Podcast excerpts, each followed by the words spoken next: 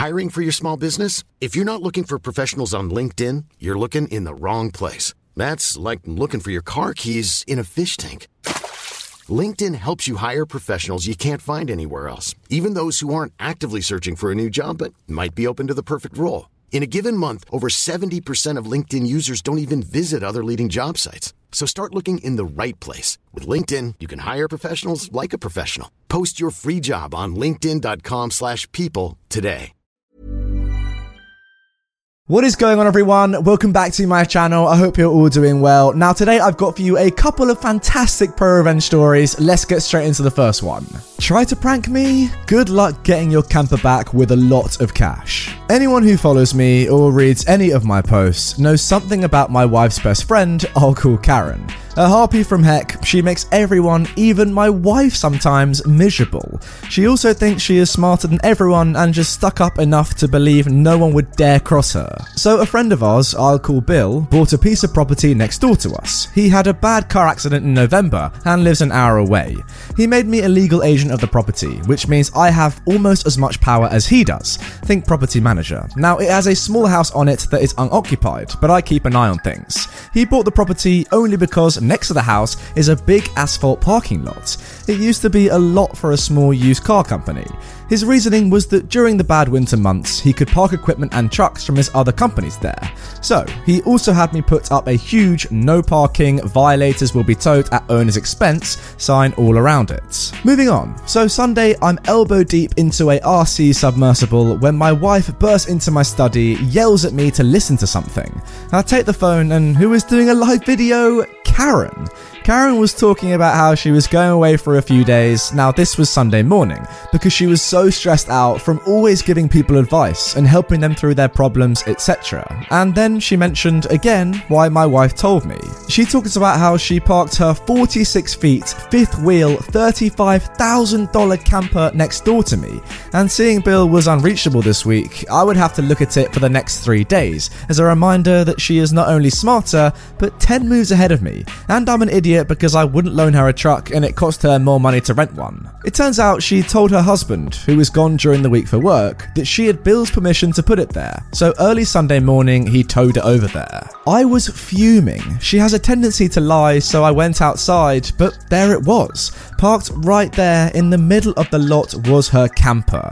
I actually smiled because I had a perfect plan. As being a manager of the property, I also had a right to have any vehicle towed off there, including that one. I had two options. Cool Garage A, owned by a nice guy who doesn't charge the state maximum for the tow and storage fees. Explain what happened and he might cut you a break.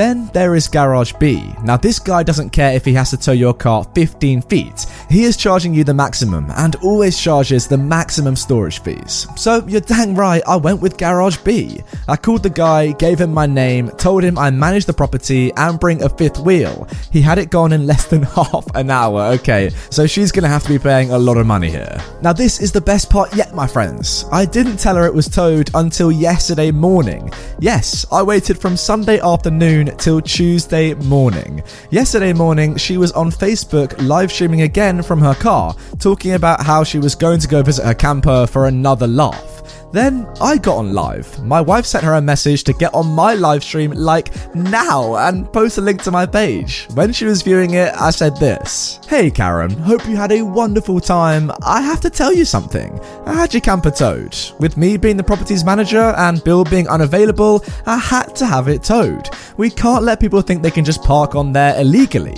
XYZ Tow has the camper. I was gonna call you Sunday, but you seemed so stressed out that I thought you deserved the break.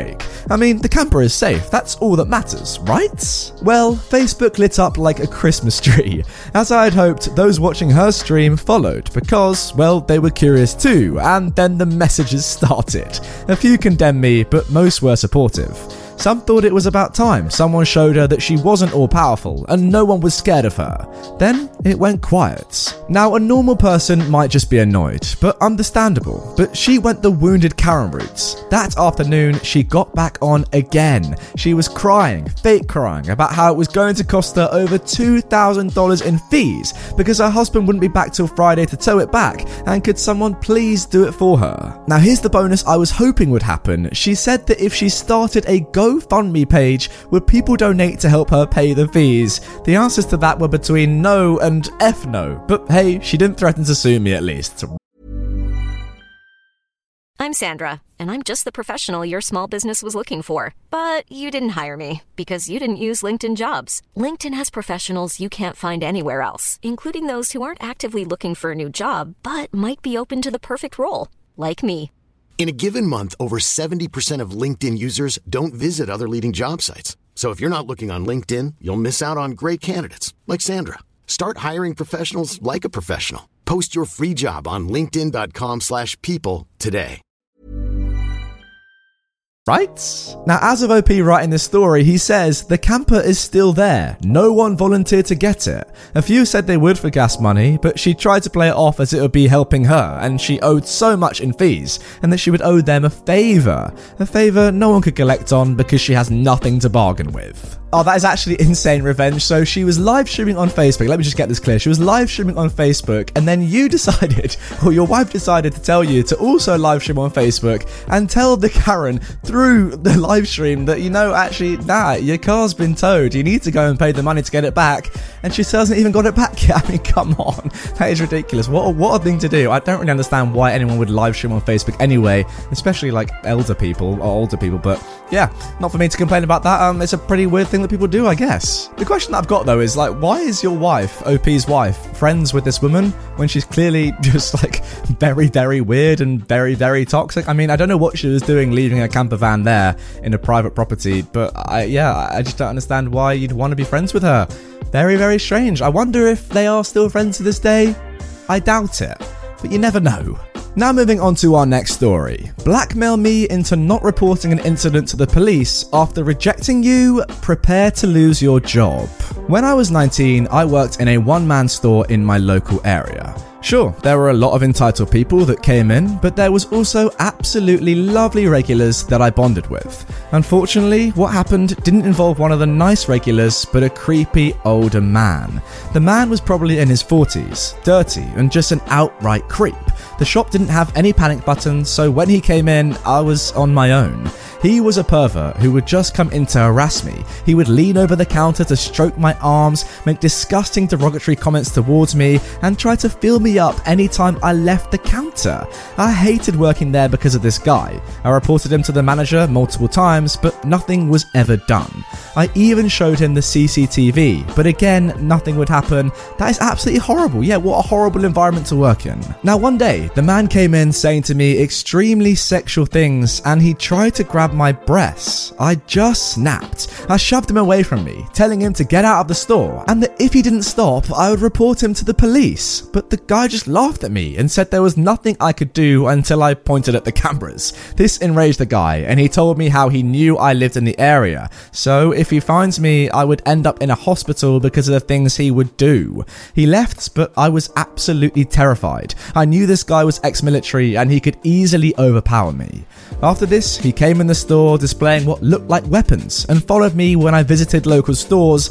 What the heck? On a shift swap, I nervously came into my work as the manager was cashing his till. He saw me and asked what was wrong, and I told him what was happening.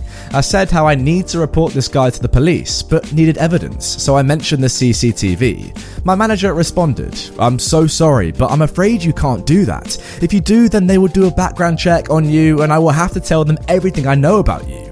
This terrified me even more. The manager was a friend of mine and the reason I got that job to begin with. He knew that I had home problems, so he was basically telling me that he would tell the police about it and rip my family apart. He added, See, I value you as a friend, but after seeing your true colours when you refuse to go out with me, kinda tells me to be honest to the police. Do you really want to involve them? It became evident that the reason he never handled my complaints before is because I rejected him. He asked me out a few times, which I rejected, but I didn't think much of it. Sadly, this got to me, and I never reported what happened. As scared as I was, I didn't want my family to be destroyed, and I wasn't going to go out with him just to get the evidence I needed. Instead, I started to plot my revenge against the manager. What a horrible manager he is. The area manager and my manager were good friends. He let me off with everything during inspections, but rumour had it that the area manager was moving to a different location. Now, this meant that a new one would come in and do an inspection. Knowing this, I patiently waited to see if this was true. One day, I went in and saw a man I had never seen before. It was the new area manager, and he was in doing an inspection while the manager wasn't there. It turned out he met the manager before and did not like him one bit, so he was trying to find something to fire him. He told me that he wanted to monitor the things I would do day to day in the shop, and so I did badly. I made sure to F up every chance I got, not scanning items, not checking everyone's IDs, stocking things wrong, etc. The area manager was horrified and asked me if I was ever trained. I told him the truth, I wasn't, but he brought up my file saying I signed to say I did receive training.